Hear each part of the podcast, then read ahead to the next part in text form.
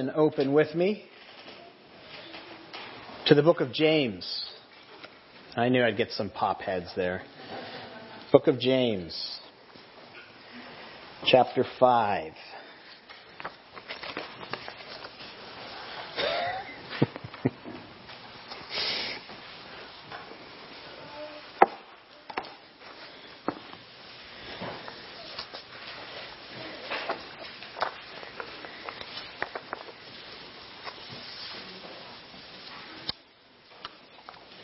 Uh, Derek Thomas is a pastor and professor at Reformed Theological Seminary. Uh, he, along with Christopher Ash, are probably the go-to people when it comes to the book of Job. They've done a lot of study on it. They've uh, taught and preached it many times. In one of his lectures on Job, Derek Thomas helps us understand what Job must have been going through. He says, Imagine you wake up on a clear, beautiful day in the year 2001. You make yourself a cup of coffee. You open the newspaper and you flip on the TV to get the morning news. You glance down at the TV and you see that a plane has flown into the North Tower of the World Trade Center and it's engulfed in flames you're stunned because your brother works in that building. You call, you call, and you call him, and there's no answer. But you also have a sister who works in the South Tower, so you pick up the phone and call her, and you find out that she is frantic because she's looking out the window at the North Tower that's burning. You glance down at the TV just in time to see another plane fly into the South Tower, and the phone goes dead with your sister.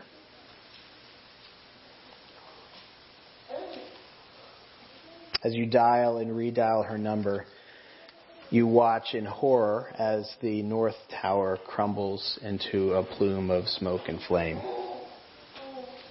You're beside yourself with grief, knowing that you've probably lost two out of your three siblings. You hold the phone in your hand and you're waiting. You're waiting to call your sister, who is a stewardess on Flight 93,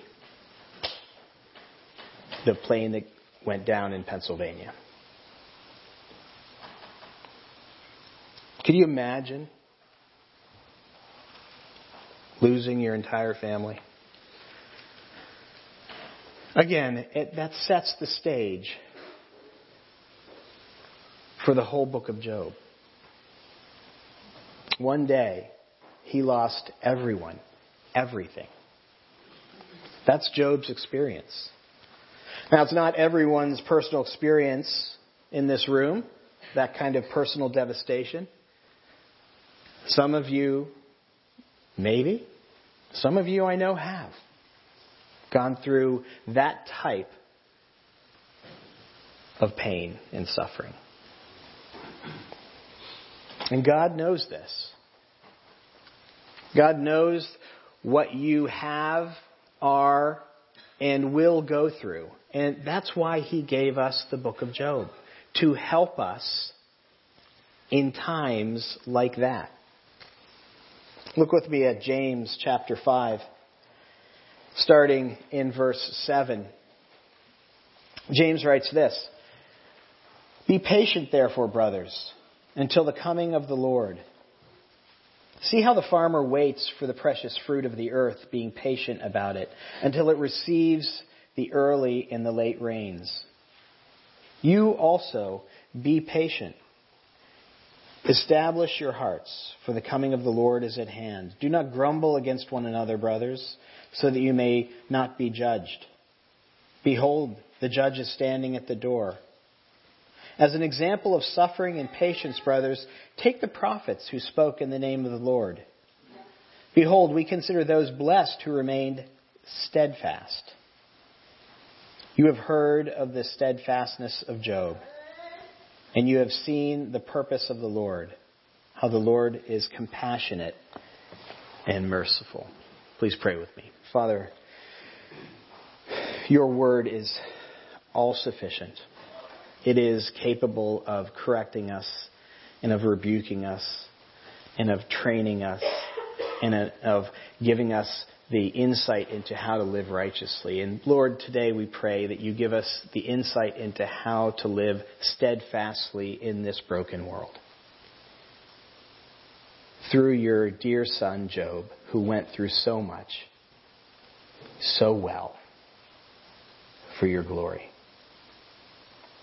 And to that end we pray. Amen. Here, James uses Job as the prime example of patience in suffering. The prime example. Under the inspiration of the Holy Spirit, James wrote this book, wrote this example, consider the example of Job and his steadfastness, because the Holy Spirit knew what the readers of the book of James were going to go through. He knew that they were scattered and that there was persecution coming. So, under the inspiration of the Holy Spirit, Job wrote to encourage the early Christians to persevere, endure, be steadfast. Just like Job. He holds Job up. Be steadfast like Job. Be perseverant through difficulties like Job. Endure faithfully like Job. Now, if you've been with us the last several weeks, maybe you're coming under the impression that, that Job doesn't sound like a good example. I mean, in chapter 2, we noted that he was in stunned silence. He sat for seven days, numb because of what he went through. In chapter 3, we saw that he sank down into the depths of depression. Perhaps outside of Gethsemane, the darkest chapter in all of Scripture. And if you read that chapter, you read a lot of things where you go, ooh, careful, Job. Oh, oh. Then in chapters 6 and 7, Job displays his incredible anger towards his situation, towards his friends, towards God. If you read and reread those chapters, you hear, so, again, some things that make you uneasy. Then, two weeks ago, we looked at Job's despair, born out of a sense of the arbitrariness he's feeling about God and his judgments. The frustration he's feeling at the silence of God. God, won't you just answer me? Now, if we look at these reactions, you might be tempted to ask the question how can James hold Job up as a paragon of virtue here? I mean, he's depressed. He's angry. He's, he's in despair. He's hopeless. You might even be tempted to think, this isn't how a Christian goes through suffering. This, is, this doesn't sound like a Christian. If you sat in church for any length of time, you hear just the opposite, isn't it? Where's the joy?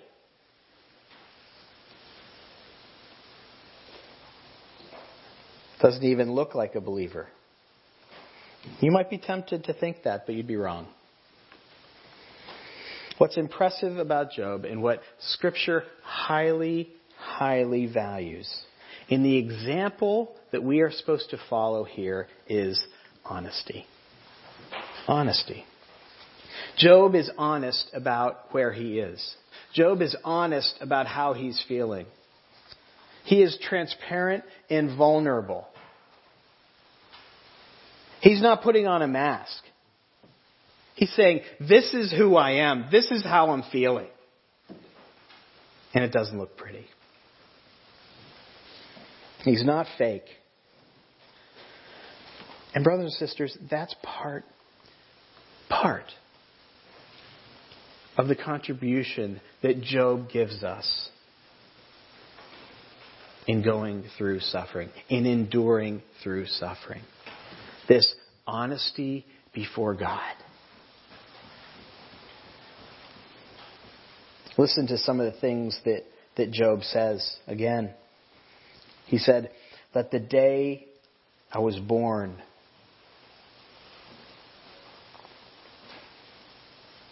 let me perish. Why did I not die at birth?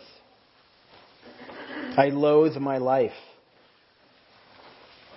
I will speak from the bitterness of my soul. When a scourge brings sudden death, God mocks the despair of the innocent.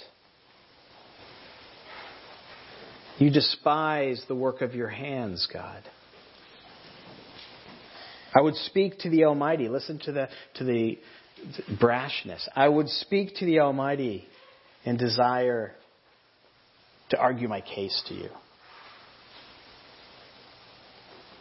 Job doesn't try to appear strong or brave or put the veneer on.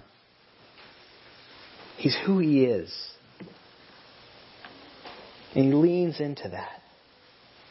He's honest and transparent about his pain, even bordering and, by the way, crossing over sometimes into sin.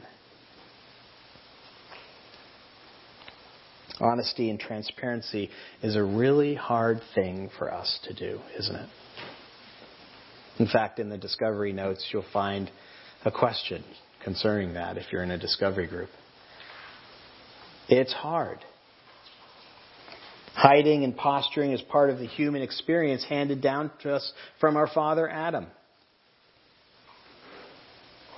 We don't want God, let alone others, to know who we truly are. But that's what we see in Genesis 3 after they ate the forbidden fruit, right? God comes into the garden, giving them a chance to come to Him. Where are you? And they hide. They think they can hide from God. And we do too. we think we can hide from God. We think that we can bury all these, these questions and our feelings down and that God doesn't know them all. We have to learn to bring our hearts to God because when we are transparent with God, we experience a couple blessings. Like being brought into a deeper trust of God. When you're honest with God, you're brought into a deeper trust of God. Psalm 92:1 says, I will say of the Lord, He is my refuge and my fortress, my God in whom I trust. How many of you out there have ever read that and really prayed that and know that of your God?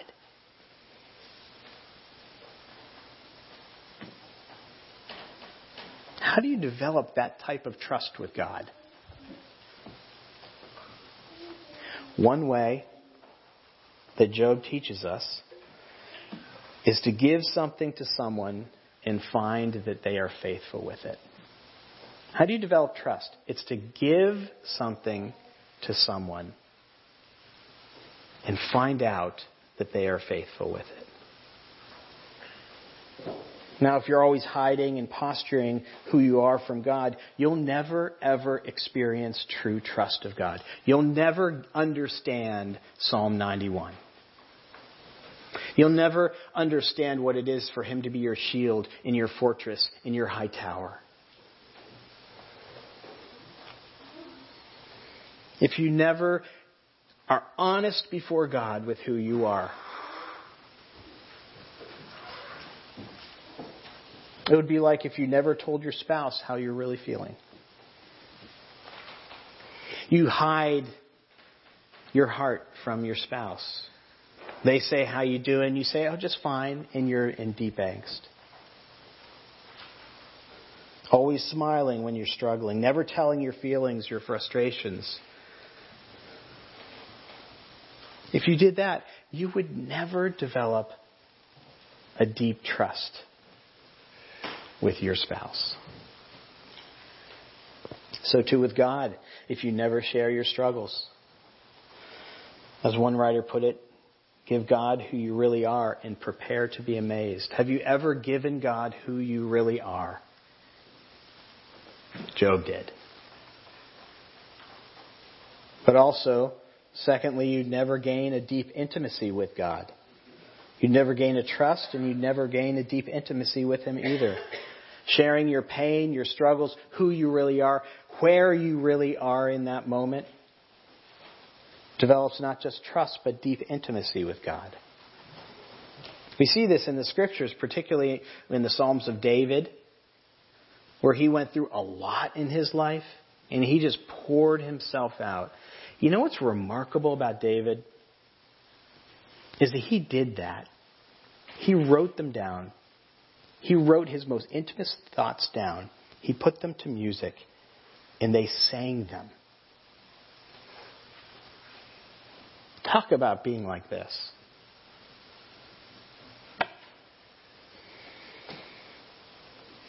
When he was in trouble or frustrated with God, he simply talked about it, wrote about it, and eventually sang about it.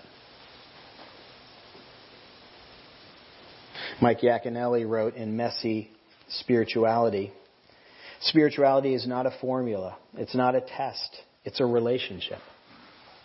Christianity is not about competency. It's about intimacy. Spirituality is not about perfection. It's about connection. The way of the spiritual life begins where we are now in the mess of our lives. Accepting the reality of our broken, flawed lives is the beginning of real Christianity.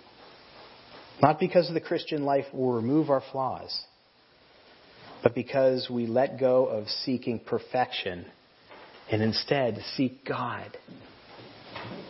The one who is present in the tangledness of our lives. Spirituality is not about fixing, it's about being present in the mess of our unfixedness. I love that.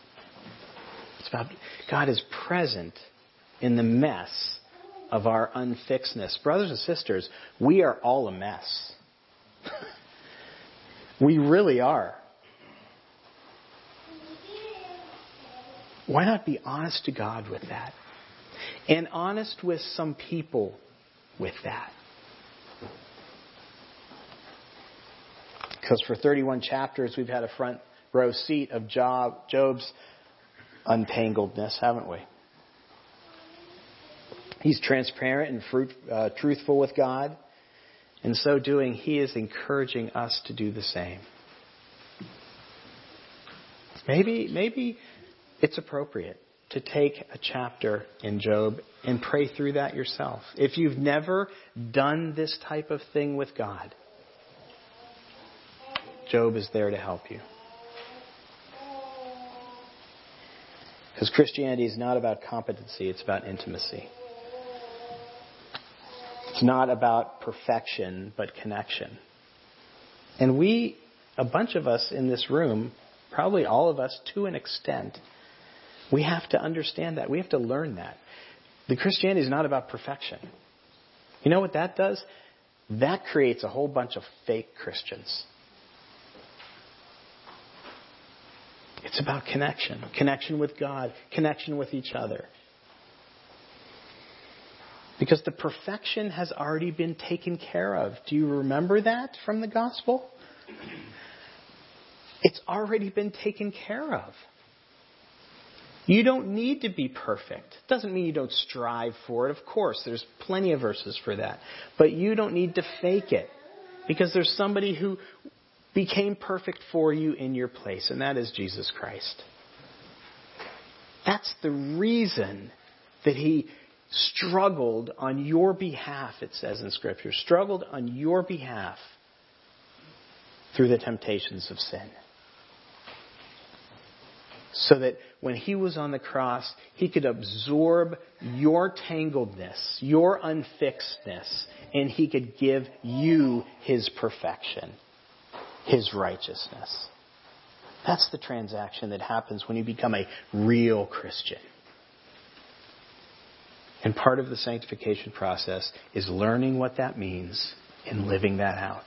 And, and, and when we understand that we are seen by God in the light of Christ, it truly frees you up to live your untangledness out in the open, to live transparently, to live honestly, because you really understand that you're justified. Christ has done that for you.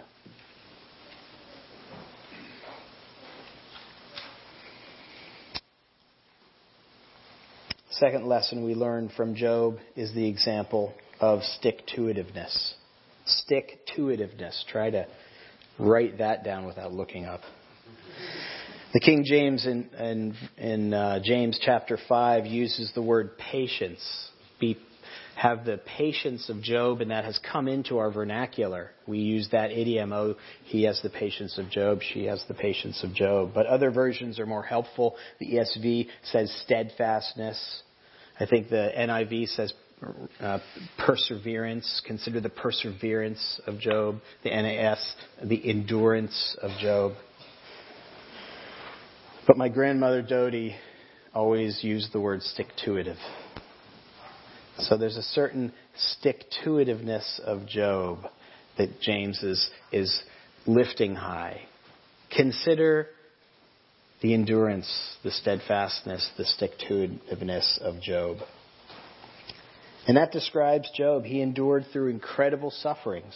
We read 31 chapters back and forth with his friends, complaining and his demands, his grappling with his grief, his anger, with his unfairness of his suffering, the frustrations under the silence of God, the crying out to God. But Job never leaves. That's a huge, major narrative of the book of Job. He never leaves. He doesn't turn his back on God. He might say things that, that border on and go over into sin, but he never leaves. He never forsakes God. He never takes the advice of his wife. Curse God and die. His very one flesh was saying, Turn your back on God. How could God do something like this to you? And, brothers and sisters, that's a real temptation for us as we go through this broken life. It's a real temptation. If you haven't already, I'm sure you will get to places in your life where you say, Is it really worth it? I don't know. You'll hear this from your own hearts, and you'll hear this from people who say they love you, maybe. You'll hear things in your own heart that sound like, How could God, who I've done so much for, who I've served so faithfully, do this to me? Heard that from one of my best friends who turned his back on the Lord. How could God, how could the God you say is so loving and caring and sovereign let this happen to me? The famous Bible translator J.B. Phillips was five when his mother got cancer. She suffered terribly for 10 years and died when he was 15. 10 years of suffering. All through his childhood, all he did was watch his mother slowly waste away he said of that time period, I gave up my religious faith entirely. For what use was prayer and talk of the love of God when I returned daily to this horrible caricature of a sprightly, witty mother whom I known and loved die? That's the temptation. And J.B. Phillips isn't alone. We have examples in Scripture of people who did this very same thing. In 2 Timothy 4, we have Demas. Demas, who was with Paul in his Roman imprisonment. And, and Paul writes, Demas left me because of the love of the world. I don't know all that that means, but maybe he was looking at Paul over the weeks, over the months, and saying, you know what? This might happen to me. I'm not going there. He left. Hymenaeus, Alexander, Philetus, same thing. Left, turned their back, pitched God. These are people the Holy Spirit, Holy Spirit wanted us to know about. Who didn't make it to the other side of the valley, so to speak. And they stand as warning posts for us.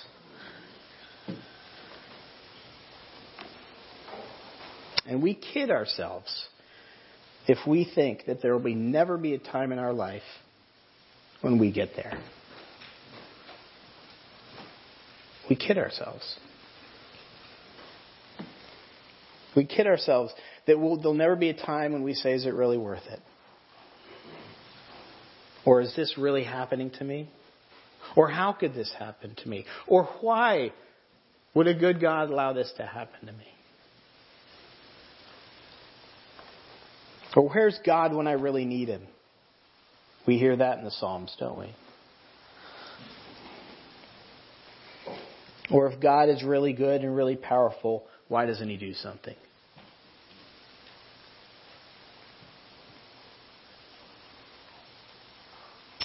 You'll face this kind of intense suffering. And if you haven't already, when you do, Job helps to, us to endure.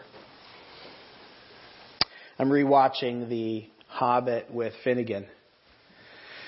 And there's one scene where Gandalf and the and the group gets to the edge of Mirkwood Forest, and Mirkwood Forest is a is a dark and, and evil forest. But Gandalf says there's one path that goes through the forest. It's small, but don't take a step off that path, or you'll never find your way out.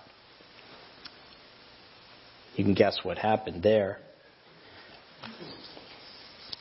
But I think throughout Job, throughout the 42 chapters of Job, there is a thin path of faithfulness, uh, a, a, a trail of faithful breadcrumbs that he leaves for us to endure to the end.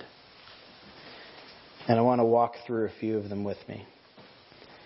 The first faithful cry is the Lord gives and the Lord takes away. You remember this from chapter 21, from chapter 1 verse 21 after he loses his whole family. He says, The Lord gives and the Lord takes away. In other words, in suffering, we must remember God is sovereign. In suffering, we have to remember God is sovereign.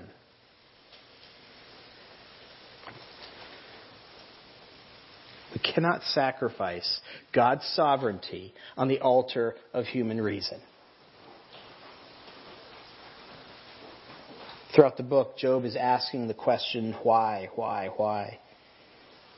You see, in our prideful humanity, we always want to make sense of our circumstances, and we demand it. Give me the reason.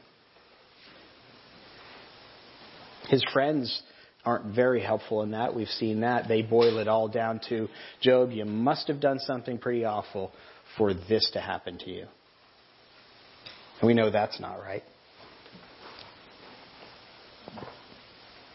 And sometimes our, in our pride, we boil our suffering down to a false dichotomy. God is either good and not sovereign, or he's sovereign, but he can't be good. Because those things make sense to us. Because you can't be sovereign and good and allow this to happen to me. He wouldn't allow this type of suffering. He would stop it if he was sovereign. Since he doesn't, he must not be. Or if he is sovereign and place this suffering in my life, he must not be good.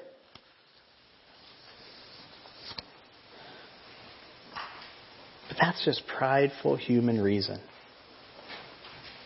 Scripture tells, put, tells us over and over again that God is both good and sovereign. Good and sovereign. Good and sovereign. Totally sovereign. And totally good. So how do we make, make sense of this? I think there's another breadcrumb on the path for us in chapter 5 verses 17 and 18. He cries out, Blessed is the man whom God corrects. So do not despise the discipline of the Almighty, for he wounds, but he also binds up. He injures, but his hands also heal. You see, there's always a purpose for what God is doing in your suffering. There's always a purpose. French philosopher Simone Weil wrote this The extreme greatness of Christianity, I love this, and this is from a pagan. The extreme greatness of Christianity lies in the fact that it does not seek a supernatural remedy for suffering, but a supernatural use of it. That's true. That's how God's sovereignty and goodness live together. This is a major theme throughout Scripture. I mean, you have Genesis 50, where God, what God meant for evil, what men meant for evil, God meant for good. You have James 1, consider it pure joy, my brothers, when you face trials of many kinds. Why? Because it eventually leads to maturity. It's 1 Peter 1's trials prove the authentic, authenticity of your faith. It's Hebrews 12's enduring hardship as discipline. Why? Because God only disciplines sons. He's encouraging your sonship. 2 Corinthians 12's thorn in the flesh. Why? So that Paul wouldn't be this prideful brat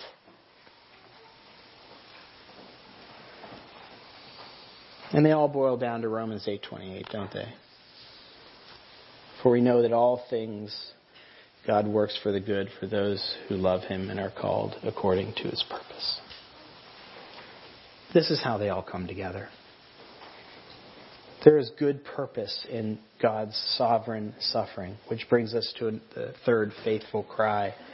Job 2:10 Job says, "Shall we receive good from the Lord and not evil?"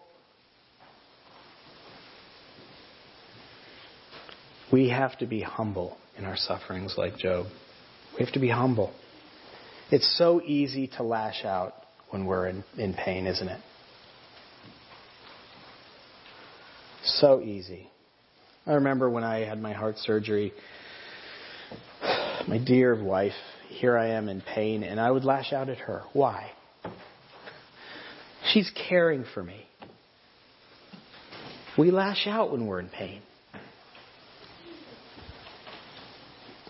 At God, at friends, at spouses, at the unfairness of life. But it takes a great humility to see your suffering as a greater good. It takes a great humility to actually, in the midst of it, see it as a greater good. How do you do that, Pastor? Well, you ask some questions. You ask some questions in the midst of it. If you don't can't remember to ask questions, ask your spouse or a good friend, when you see me like this, remind me of these. What sin is God trying to mortify in my life? Through this suffering right now. What dross is he trying to extrude from me? What flesh is he trying to crucify? What part of my flesh? What, large part of my flesh is God trying to wake me up? What blind spot do I have that God is trying to say, Blake, look over here?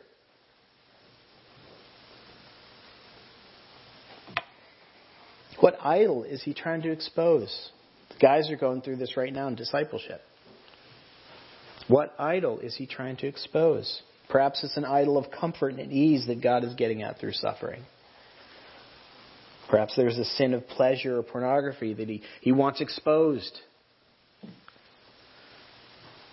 Perhaps he's trying to crucify your fleshly tendency towards gossip or greed.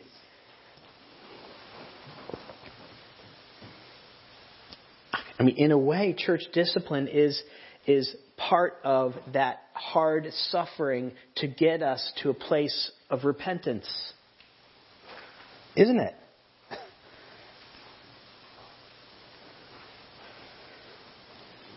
We dislike it because of the great suffering that we go through.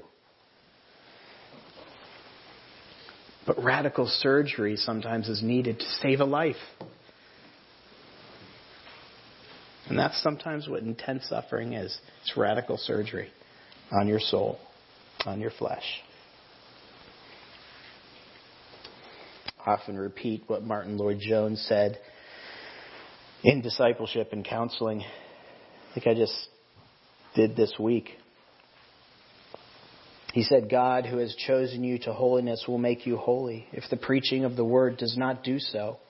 He has other means and methods. He may strike you down with an illness. He may ruin your business.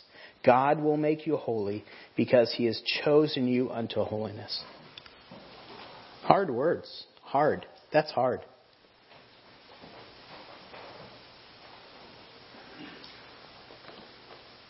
Another cry that helps us stay on the narrow path through Mirkwood is 1923. For I know that my Redeemer lives, and at last he will stand upon the earth. You know how we make it to the other side? We remember that Christ is coming.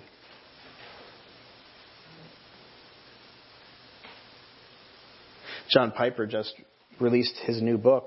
I, am getting it. It's Come, Lord Jesus. It's all about how do we love the fact that Jesus is coming back. I think that would be very helpful for us in this room. Because sometimes your, your situation is so intense right now that the only th- hope you have is to look to the future.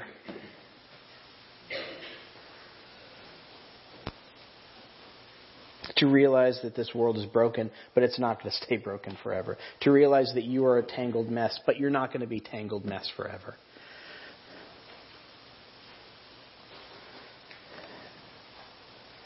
Christ is coming back and there will be no tear and no pain and no sorrow. That's a good thought to meditate on. And that leads us to our final cry in chapter 5, verses 8 and 9. As for me, I would seek God, and to God I would commit my cause, who does great things and unsearchable, marvelous things without number. It goes back to Hebrews 12, what we just read. Keep your eyes on Christ. Seek Him in the dark times. 2 Timothy 4, Paul writes, The time for my departure has come. I have fought the good fight. I have finished the race. I have kept the faith. Henceforth there is laid up for me the crown of righteousness, which the Lord, the righteous judge, will award on me on that day, and not only me, but also all who have loved his appearing. Paul is encouraging us. Job is encouraging us to fight the good fight, to endure through suffering, to make it to the other side. Brothers and sisters, the goal of worldliness is to avoid suffering. The goal of worldliness is to avoid suffering. Not so for the Christian. Not so. We are to endure it. We are to expect it. And we're to endure it. For our good and for His glory. Let's pray. Father, I thank you for your word. And I pray for all in this room that you will give us the steadfastness of Job. That when we are in the difficulties of life, of which there are many, great and small, that you will help us to remember these breadcrumbs on that narrow path through Mirkwood that Job has given us. Thank you for him and for the life that he endured so that we may benefit these many, many thousands of years later. In Jesus' name, amen.